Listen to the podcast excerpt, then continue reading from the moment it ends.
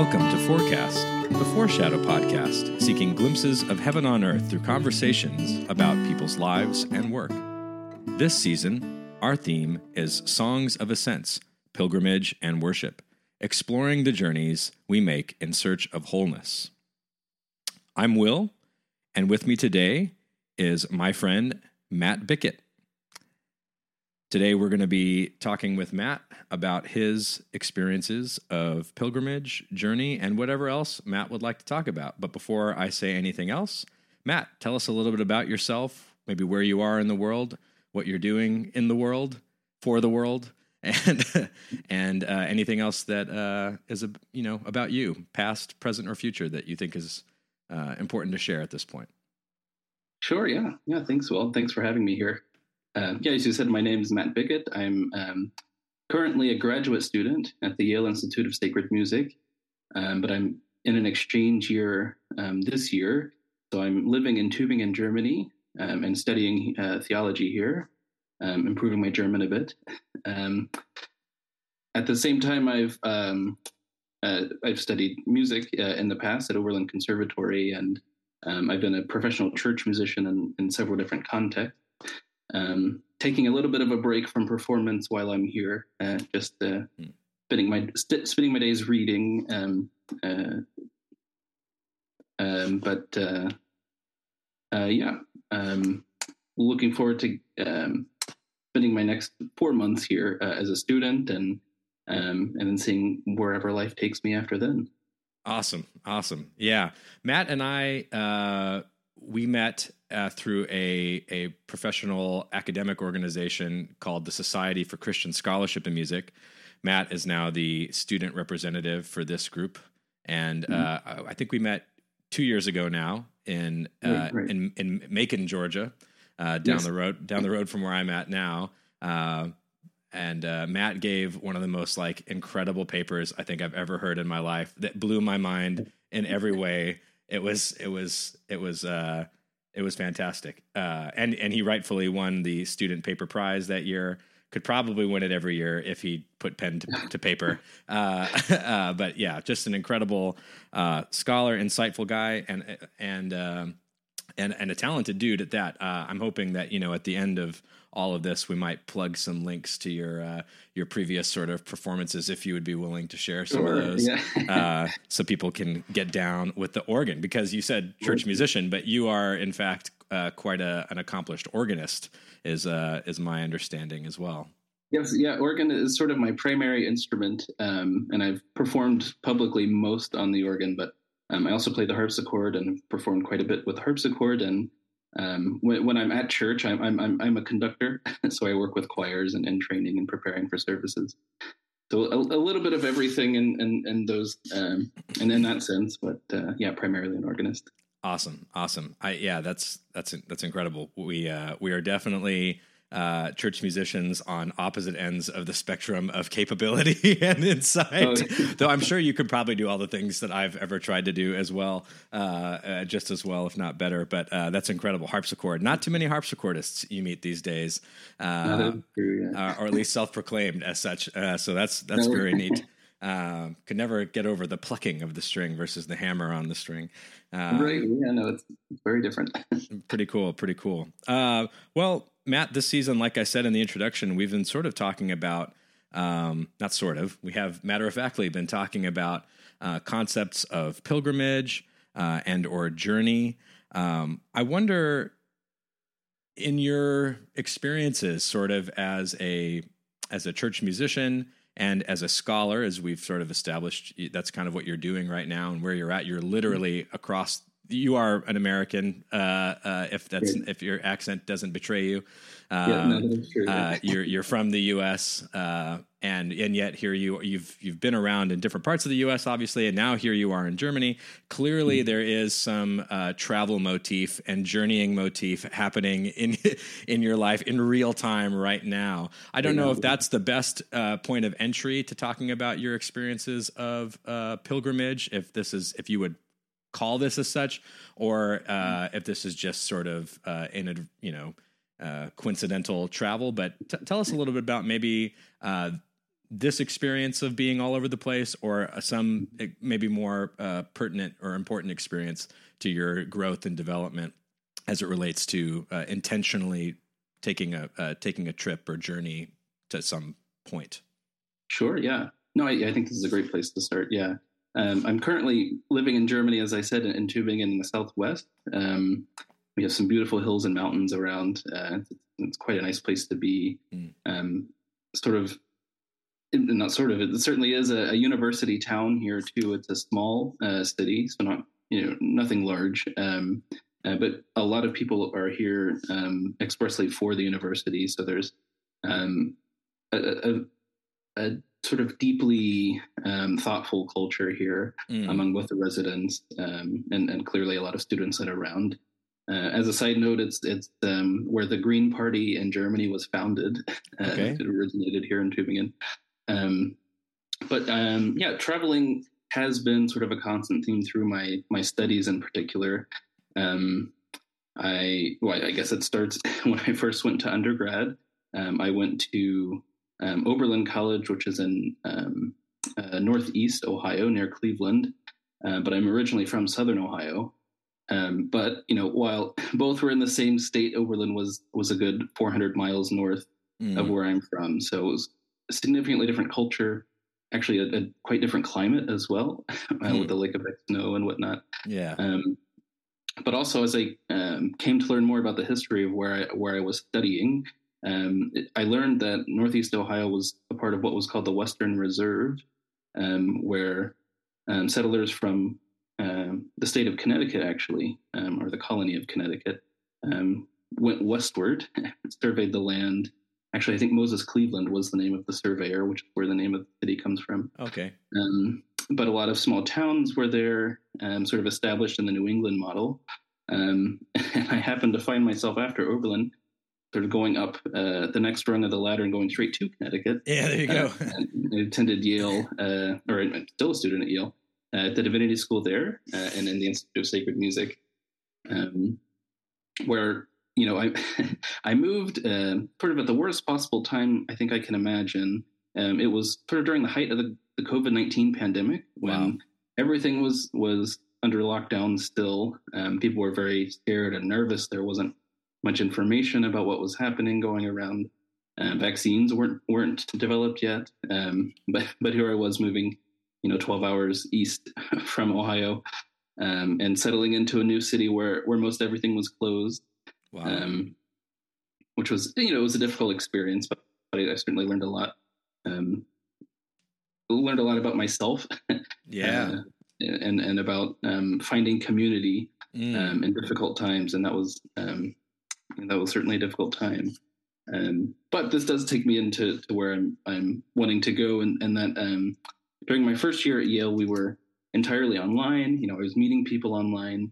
Um, I had a handful of friends that I'd actually known from beforehand, living in New Haven, that I that we'd hang out um, maybe once a month or so, but we were mm-hmm. very careful and very yeah. cautious because, um, again, yeah, there was just so much that we didn't know at this point. Right.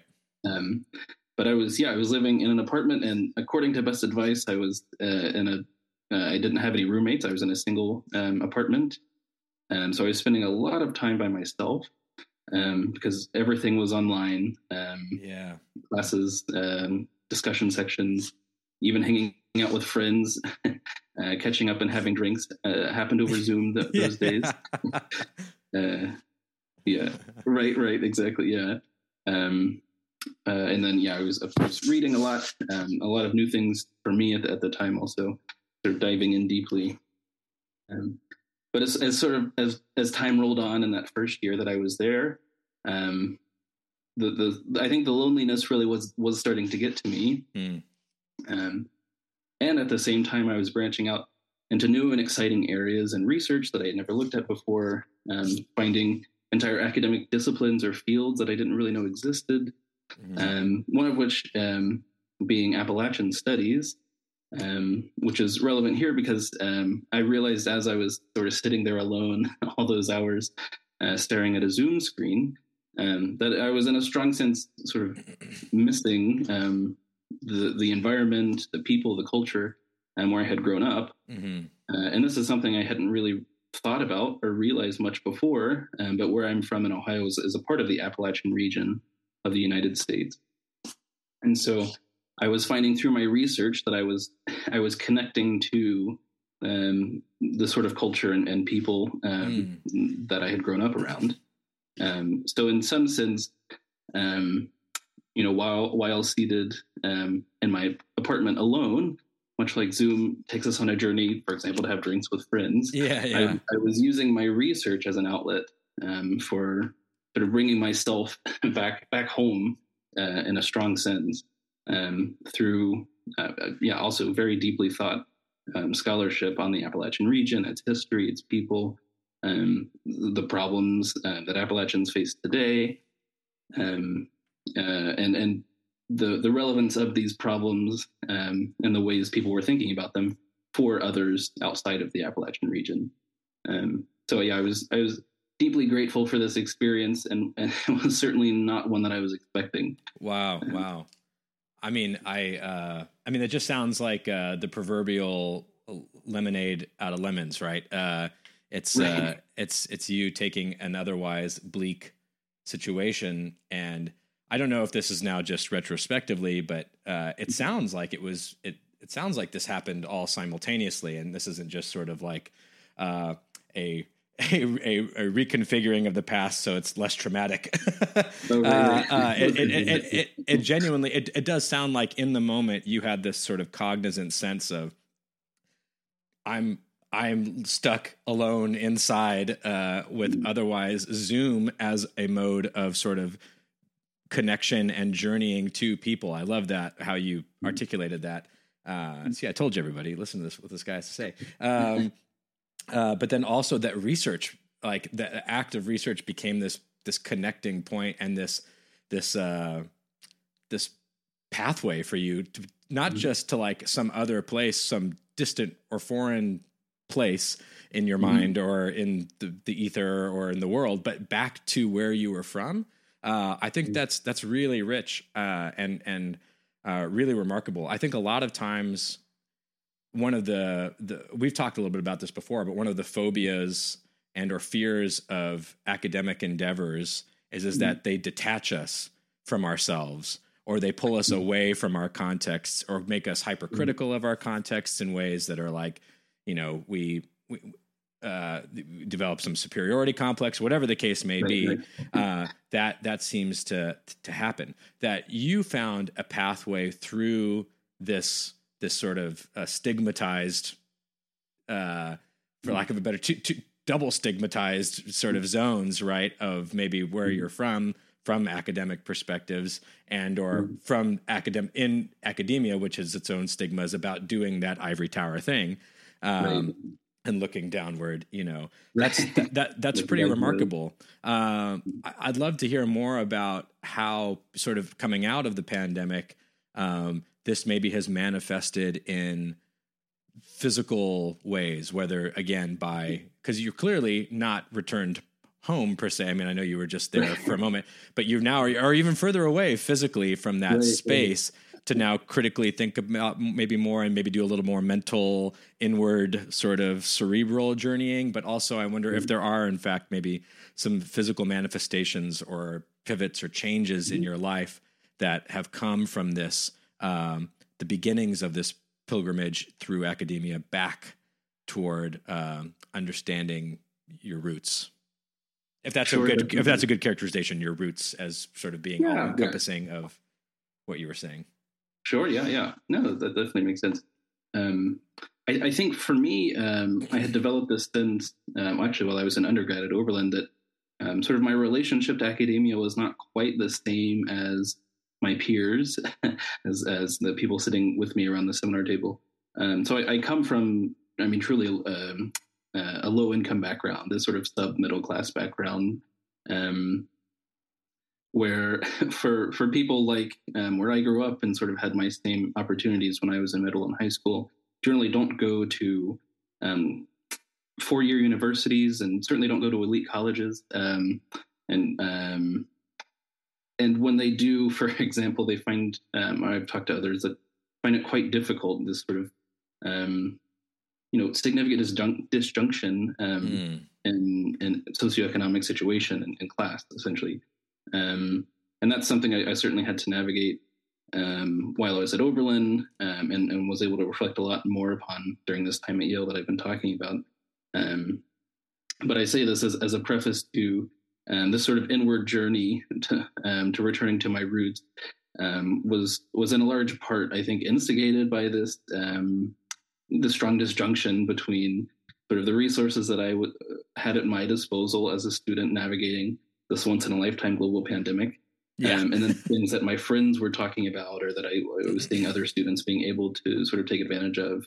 Um, yeah, there was there was a, a, large disparity there, and so it sort of made me reflect, yeah, reflect inwardly, sort of um, well, who am I that I'm I'm I'm coming to these table to these seminar um, conversations, um, and and sort of just needing to have a stronger sense of self in that way. Mm. Um, and part of that process, uh, in addition to like sort of the research that um, that I've been talking about, um, was also doing a little bit of sort of genealogical research. Um, so finding more about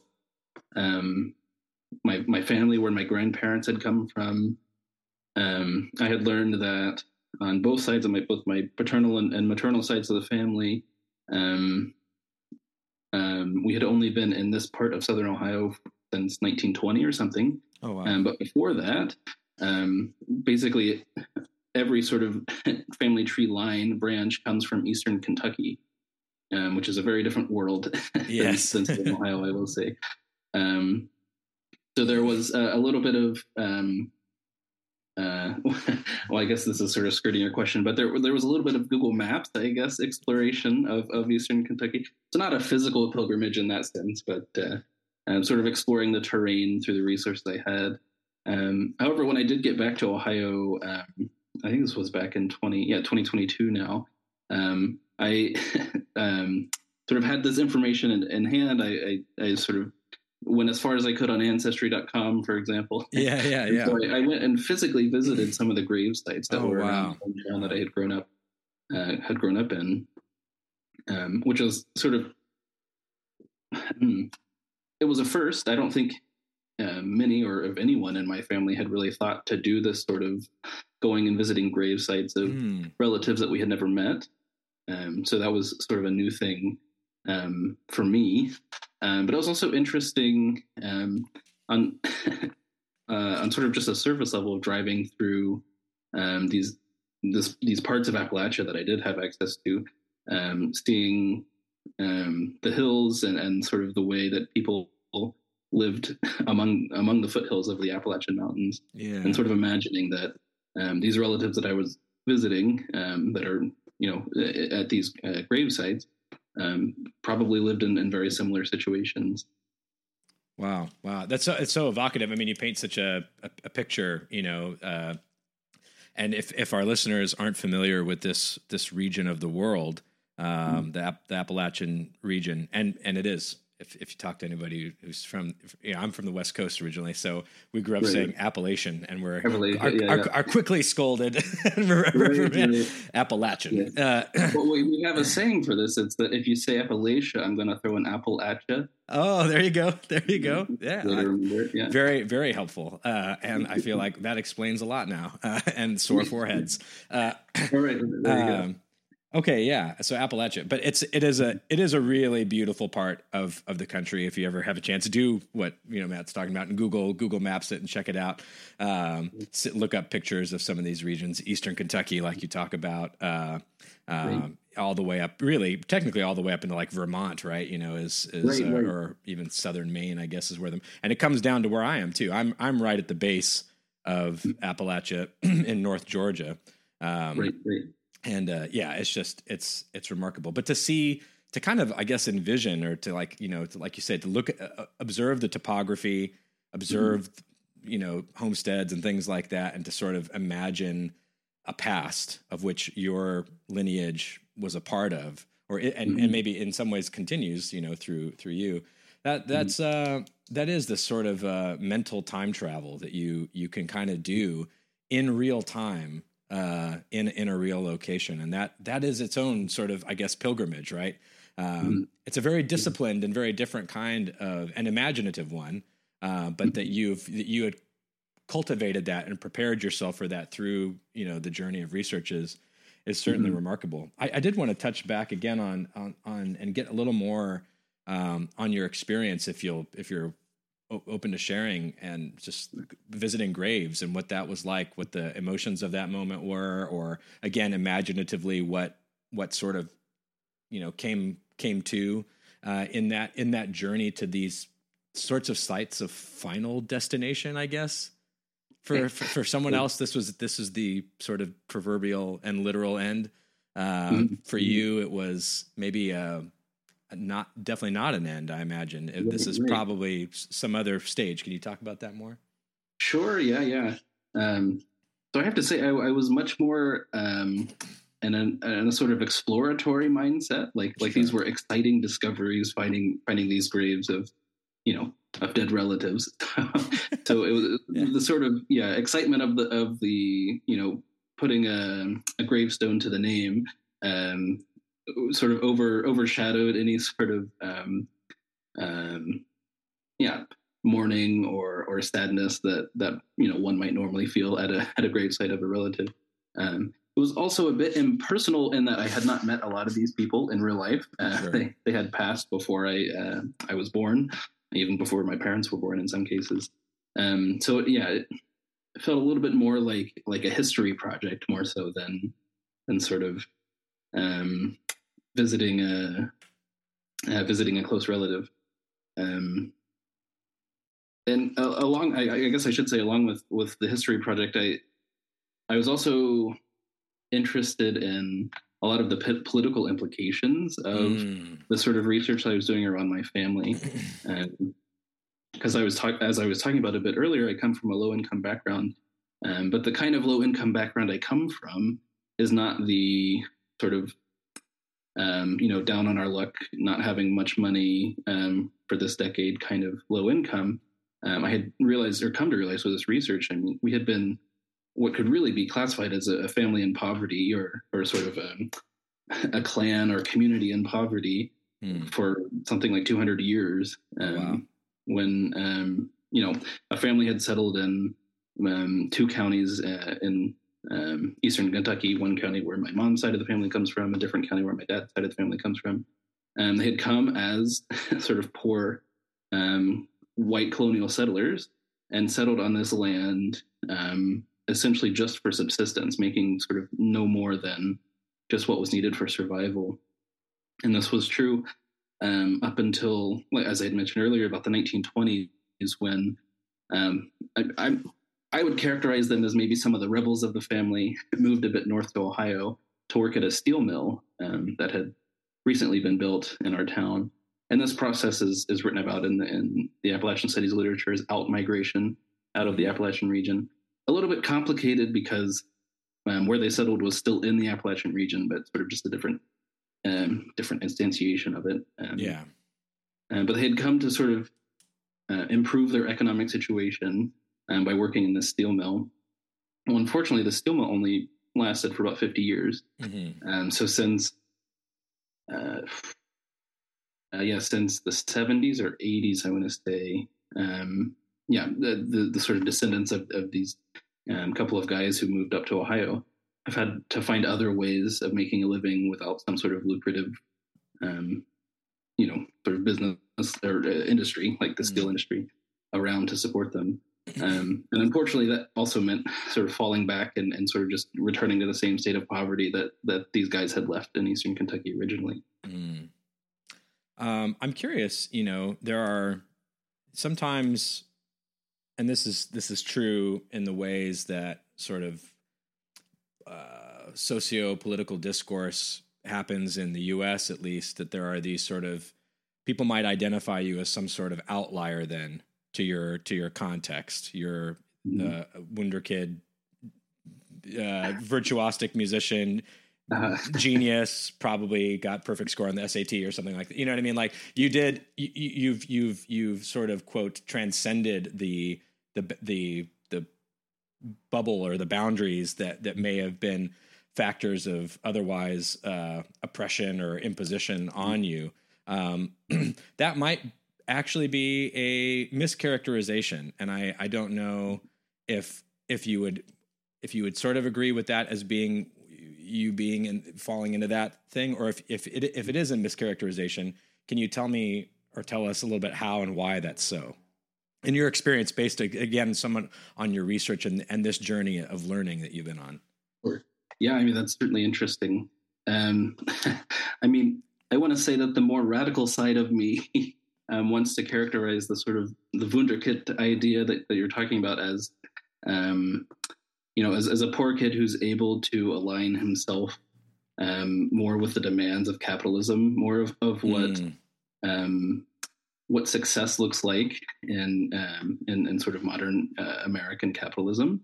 Um, at the same time, um, leaving that to one side. Um, at the same time, um, for me in my specific case, um, the sort of interest that I had taken in music um, when I was in middle school, junior high, that kind of thing, um, was a bit uh, of an outlier for for my friends, for people around in my school and my community. Um, and that I was just spending so much time practicing piano and then practicing organ um, uh, that I, I, sort of developed the skills, I guess, uh, in a sense, um, for myself, and sort of using sort of the only resource that I had um, available to me. Um, so I was spending something like two or three hours a day um, just practicing piano or, or, organ for for about five or six years, and um, you know. this this often meant going to a church, um, asking a church if I could use their instrument, and then saying yes, and then setting up a schedule, that sort of thing. So it didn't require any sort of um, capital, I guess, that wasn't already on the ground, that wasn't already in place. Um, and that sort of using the resources at my disposal, I think, is something that is not unique to me. I think that a lot of um, people in poverty everywhere, a lot of Appalachians especially, um, are, are very skilled, virtuosic, you might say, in using mm. what resources they have around them uh, and immediately in their disposal and making a living, carving out a living. Um, so in some ways, I've sort of felt like I've just been doing um, what others have been and are doing. Mm. Um, I happened to go down a different path uh, that opened different doors for me, um, other than than just subsistence living or or sort of finding my way to a happy life, um, but staying in sort of the same place. Yeah, yeah, that's that's that's that's remarkable. Yeah, D- just you happen to joining in with with those around you. I like that. That that that's a that's a reclamation, if that's even a word, of yeah, of of of uh, a sort of ethos or like a methodology. We could say, you know, if we want to use a fancy word, Appalachian methodology. You know, what do you got to work with? Let's make you know like and and what are you you know compelled toward? You know, and what are you going to do to make make it work without, like you said, without maybe some of the other sort of capitals, you know, that that mm. that, uh, that otherwise can open open doors or pathways. That's that's pretty interesting. Well, I mean, we could talk about so much of this. I do want to transition though to mm-hmm. talking about a little bit of some of maybe the the sites or sources, uh, materials, whatever of inspiration that you've mm-hmm. found along the way that have inspired. We, I mean, obviously, you've talked about there being some academic literature and resources like that, but I wonder if there are other things, uh, uh, musical experiences, uh, uh, church uh, experience, anything. I mean, uh, right. I won't put any sort of limit on that. But what what sort of things have either motivated, additionally motivated, or or inspired and sustained? That's another word. Uh, sustained you kind of along this uh, journey to to where you are now and what you're doing now. Yeah, yeah. I think. Um, well, I'll give I'll give two at the same time here. I um, I, I, found that sort of while I was doing this research or sort of reflecting back on my Appalachian heritage or, or roots or whatever you might want to call it, um, I was doing this alongside reading, you know, standard core canonical Christian theology, um, and some of it in, in unique ways, and some of it maybe not quite canonical uh, for some as much as others. Um, but I was finding that I was really drawn to um, a particular uh, patristic thinker uh, named Gregory of Nyssa, who writes about um, well, he's known, I think, mostly as, as one of the Cappadocian fathers that contributed to um, the early consolidation of doctrine um, of, of, orthodoxy on the Trinity, on Trinitarian thinking. Mm-hmm. Um, but he also writes um, what is essentially um, an, an, early theological anthropology um, in this text that's now surviving as the life of Moses. Um, and, and he was, as as a thinker, he was sort of quote unquote rediscovered in the modern era in the 20th century by a French Catholic theologian named Jean Daniel Danielou. My French is to work. Um, yeah. uh, but Danielou like um, sort of repackages um, Nyssa's thought um, in, in, really interesting ways, um, in, in, a sort of almost postmodern way. Um, but he, yeah, he, he, sort of shows Nyssa's thinking beyond just Trinitarian thinking, but also in terms of, of a sort of mysticism, mm. um, and especially a mysticism um, in return uh, in regards to um, concepts of progress and perfection.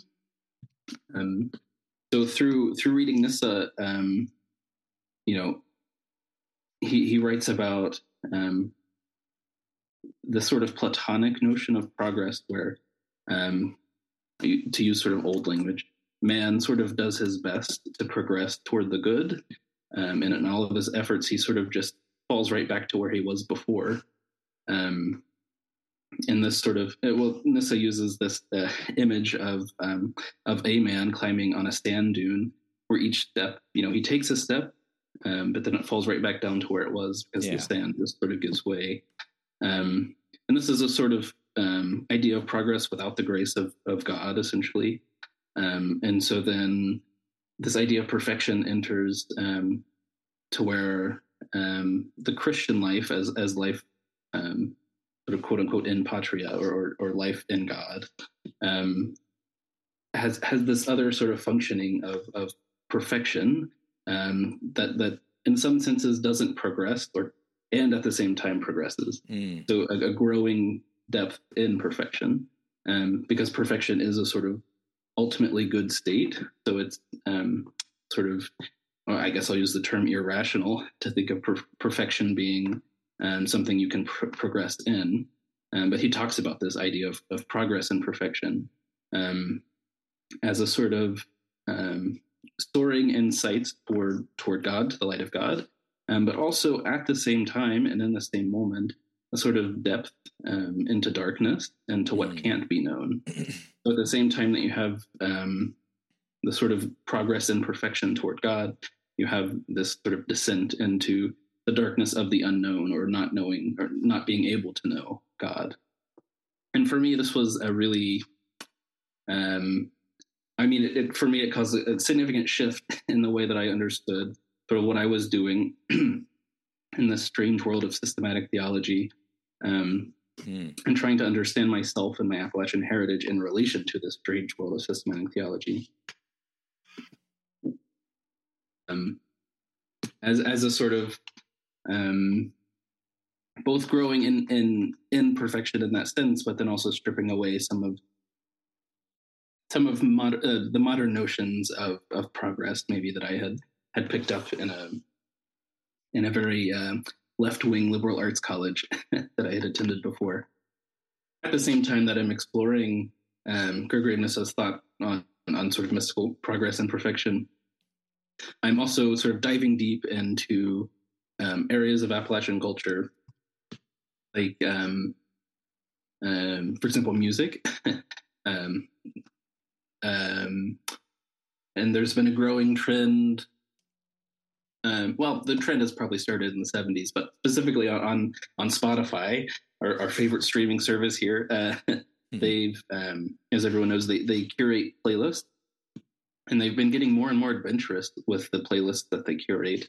And one of the great um, or some of my favorite playlists that they've they've recently come out with um, include um, sort of roots music focused um, playlists. So there's a, a, bluegrass, a roots bluegrass um, playlist where they show a mix of um, sort of living contemporary new music in the bluegrass tradition, alongside some traditional recordings like Earl Scruggs yeah, for example. Um, and at the same time, they have another similar bluegrass playlist called Indie Bluegrass, where it's just um, sort of the newest releases in, in the bluegrass style. and and through um, through this exploration of the Spotify indie bluegrass playlist, uh, I stumbled upon Tyler Childers, which for me was new, but for a lot of people is not new. Yeah. Uh, this is, I, I, will say, as as a classically trained musician at, at conservatory at Oberlin, I was not listening to bluegrass uh, regularly, uh, to put it lightly. So, um, so this was a new world for me in, mm. in sort of 2020, 2021.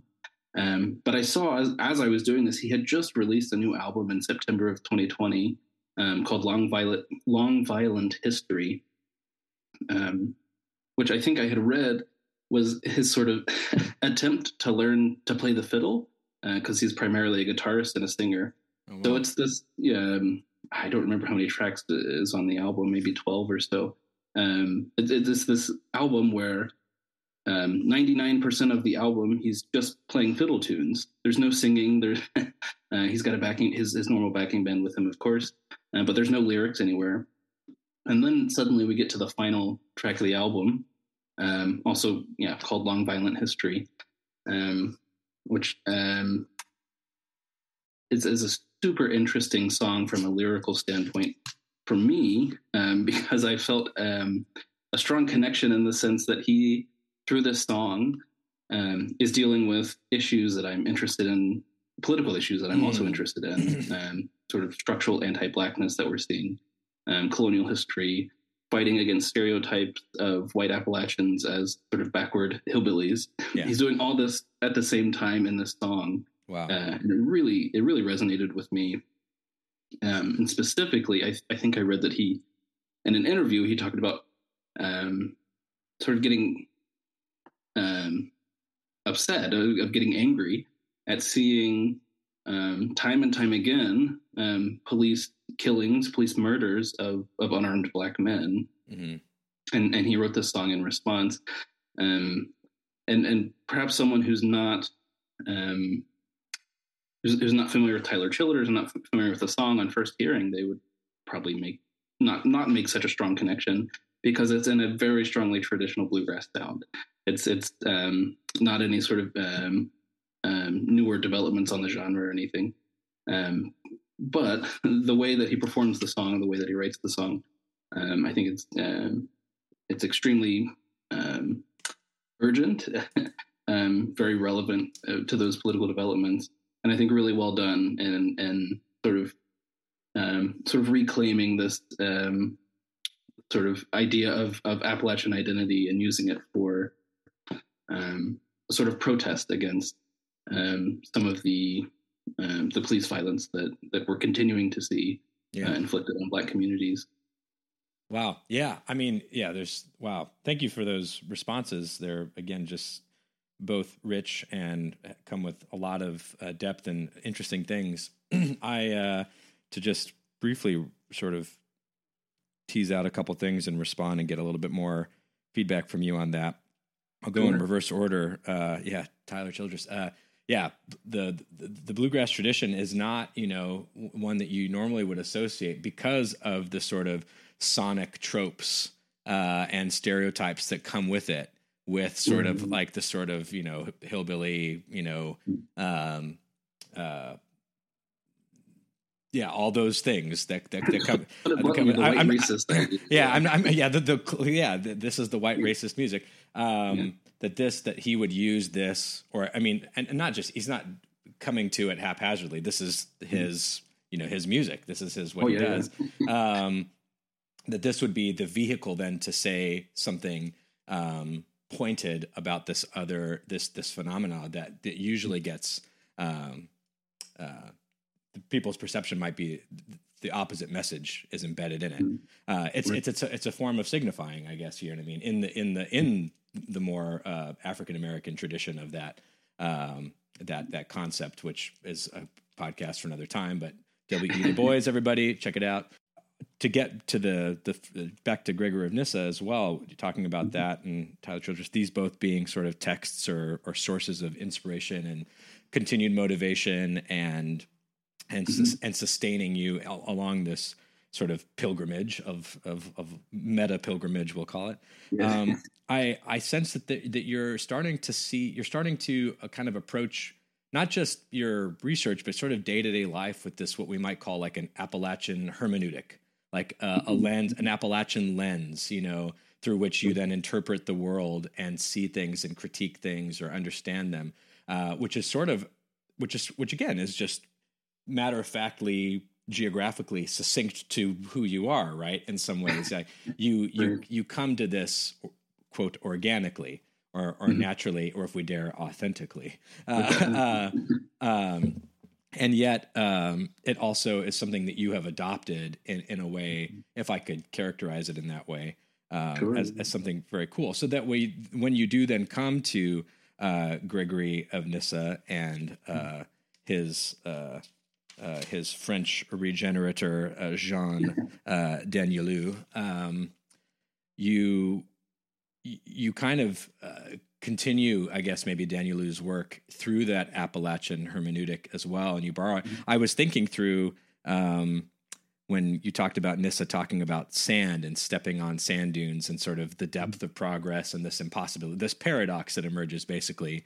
Um, right. I also I I thought I was just thinking immediately back to what you talked about observing the topography of Appalachia. Mm-hmm and and the and mm-hmm. and the difference that that exists there in in how mm-hmm. you can sort of transverse and step upward or downward and do things and explore uh-huh. and probe mm-hmm. and yet the concept of like um, I'm, I'm, I'm riffing a little bit here, so by all means, cut me off if it starts sounding super wonky.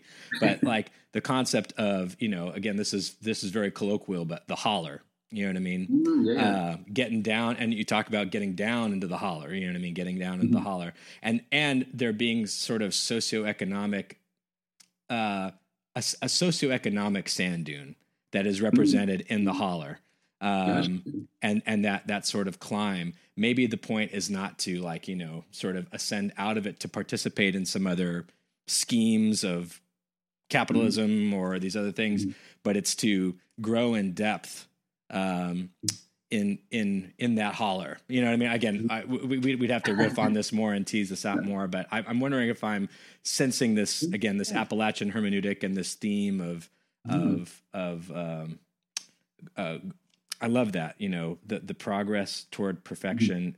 And, sure. and and and really that's just a deepening you know what i mean because perfection is sort of a state Right, right. Yeah, no, I mean, I think that's a beautiful connection too. Um, also, quite literally thinking of, of hollers and sort of imagining sort of the Appalachian climbing the holler out of out of social out of poverty into sort of social success, while at the same time, um, the region, the Appalachian region, has been plagued by this um, sort of phenomenon of what's called mountaintop removal mining, um, where these sort of mega, no exaggeration, mega billion dollar energy companies are coming in.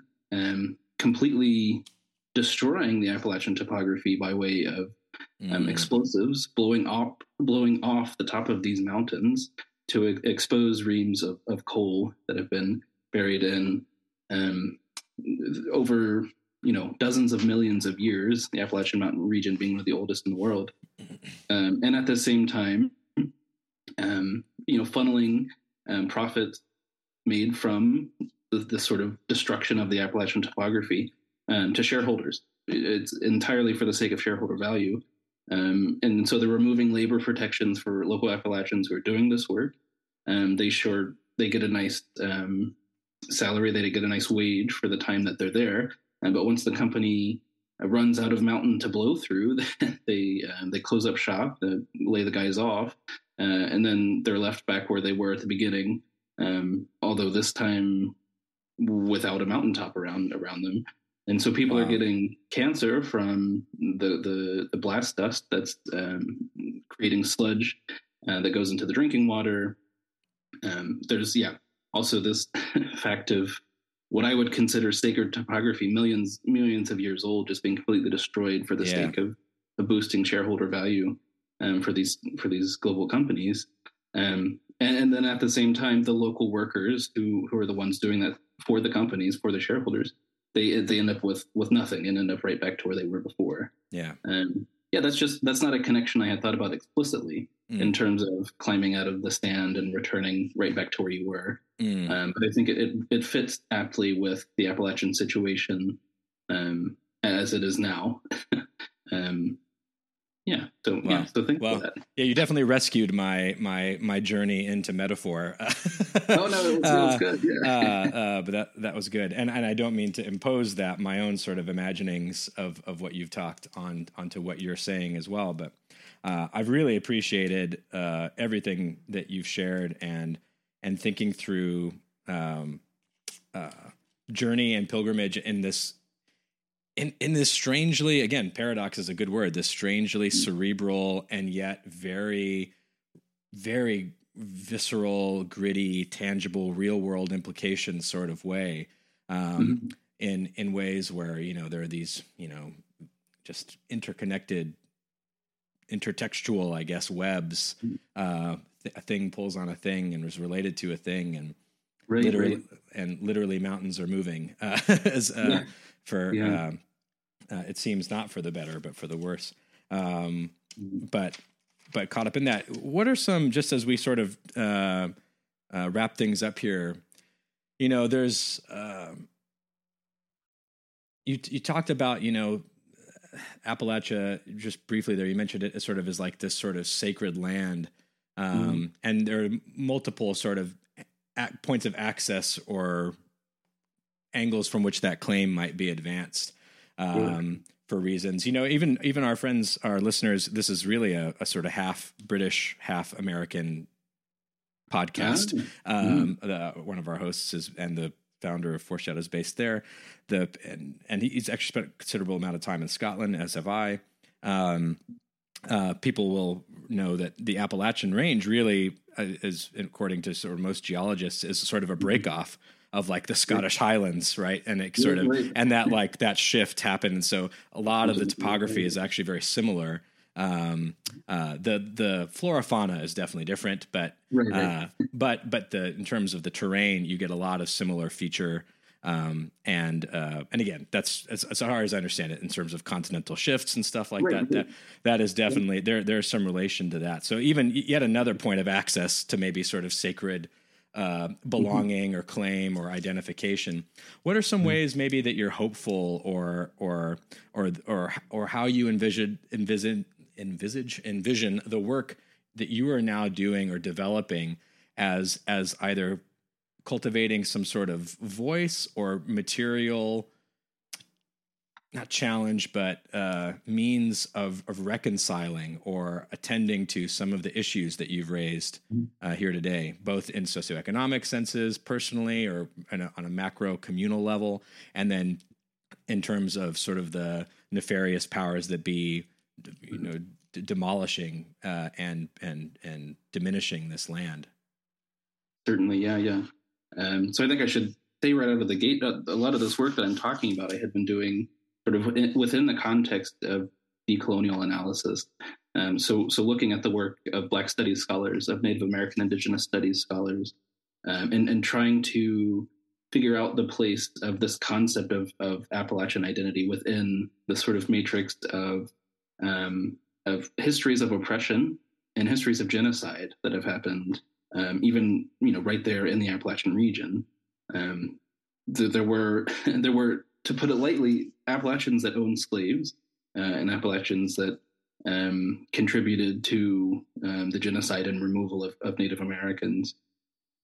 Um, and, and, this is uh, a debate that has only emerged in the Appalachian studies literature um, since uh, I, I want to say 2007. Um, so, so the early 2000s, 2010s. Um, and and for me, this this is a foundational concept for any sort of um, um, political project of improvement or um, finding out or sort of doing research into ways um, that um, that people who produce knowledge, researchers, might be able to address some of these problems that Appalachians face today uh, by coming to terms with this uh, with these histories and how these histories are still active even in our efforts at improvement, mm.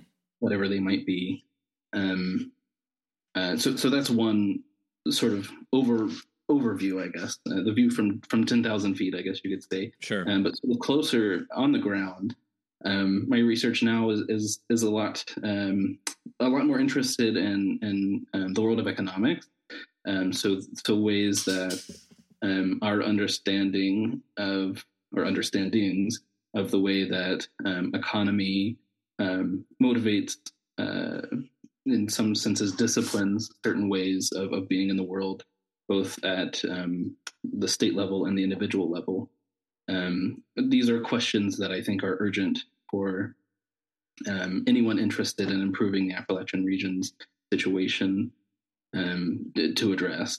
Um, and at the same time, um, and this is work that is already being uh, done, um, but um, the attention to religious traditions in the Appalachian region. Mm. there's a religious historian, uh, Deborah McCauley, that writes that Appalachian mountain religion is perhaps the only truly unique American um, Christian tradition or religious tradition that has emerged um, uh, in the in um, among Americans. I mean, that that claim clearly has some um, has some room for criticism or, or for for sharpening, um, but it's it's a um, it, it, it's a strong um, way of, of putting that um, what Appalachian Christians are doing in the region now and have been doing for hundreds of years um, is something worth paying attention to mm. in the effort to improve the region. Mm. Uh, and I also happen to be among the crowd that believes that um, the sort of ways that we imagine improving the Appalachian region um, is useful for um, people around the world with a sort of regional consciousness um, and a sort of trans-regional um, dialogue, mm. but also for American culture and politics more generally. I think wow. these these multiple levels all sort of tie together. Wow. That's yeah, that's fantastic, and that's amazing. I, I mean, it's just you. It's so convicting as well. I think of having lived in numerous places myself, being now disconnected from a place that I am I'm generationally connected to, but ancestrally, being again just a white guy uh, mm-hmm. from California, uh, mm-hmm. it's, I, it, it's uh, it's not necessarily that, and yet still to have some stake in in that in that reclamation, that reconciliation and to really maybe think critically about ways, you know, I'm just personally reflecting here, uh, ways in which I might participate at some point, you know, if, if, mm-hmm. if, if, you know, in that discourse and dialogue and developing th- that hermeneutic as well. And that, mm-hmm. and that, you know, in the same ways that you've talked about sort of trans regional consciousness and, and regional consciousness, that, yeah, that's absolutely remarkable and, and very helpful. I, and I think hopefully productive. I'm sure it's going to, you're going to change the world, man. um, I, I, I, certainly hope you do, and, and that your your journey toward that uh, continues to be enriched. Um, I definitely want to offer you any final plugs or things that we should be aware of, things that you're doing uh, to look out for coming from you, whether in publication or in presentation or you know maybe performance videos that we can check out if we want to just you know get into your your musicking as well. Sure. Yeah. Um, uh, the, the future is still very unknown territory for me, so I'm, I'm, not sure what's what's coming up along those lines. But you can certainly find me online. Um, I'm connected uh, pretty much exclusively through Facebook. Okay. Uh, and I have a YouTube channel if you're interested in, in seeing some of the work I've done in the classical music world um, before. Um, but yeah, I, I, certainly hope to keep you updated with, um, with things like publications and, and conference presentations as those come up. Great. Yeah, we'll definitely buy that book when it comes out. Uh, we uh, will we'll be sure to put those links in uh, underneath this episode when it airs. So listeners, you can you can I guess connect with Matt on Facebook if if you'd like. I'm sure you have discretion to add and you know, accept uh, uh, the the flood of new followers is coming, uh, and uh, and YouTube videos obviously too do do check that out. Maybe we'll see an emergent bluegrass project uh, down the road. That uh, could be. I, would I'd, I'd certainly buff up on my uh, you know my my flat picking if if you were going to do it. Uh, um, I'd jump in on that. But Matt, this has been absolutely delightful, super insightful, always inspiring to to chat with you, and uh, I'm thankful for the time that you have given us here today. And so, yeah, having me. Yeah, absolutely. with that, if you enjoyed our conversation, let us know by leaving a review, emailing us at foreshadowmagazine.com, or connecting on various social media platforms. You can also visit foreshadowmagazine.com to read new writings and listen to other conversations. There, you can sign up for a free newsletter sharing new work every week. Thanks for listening. That's the forecast for today.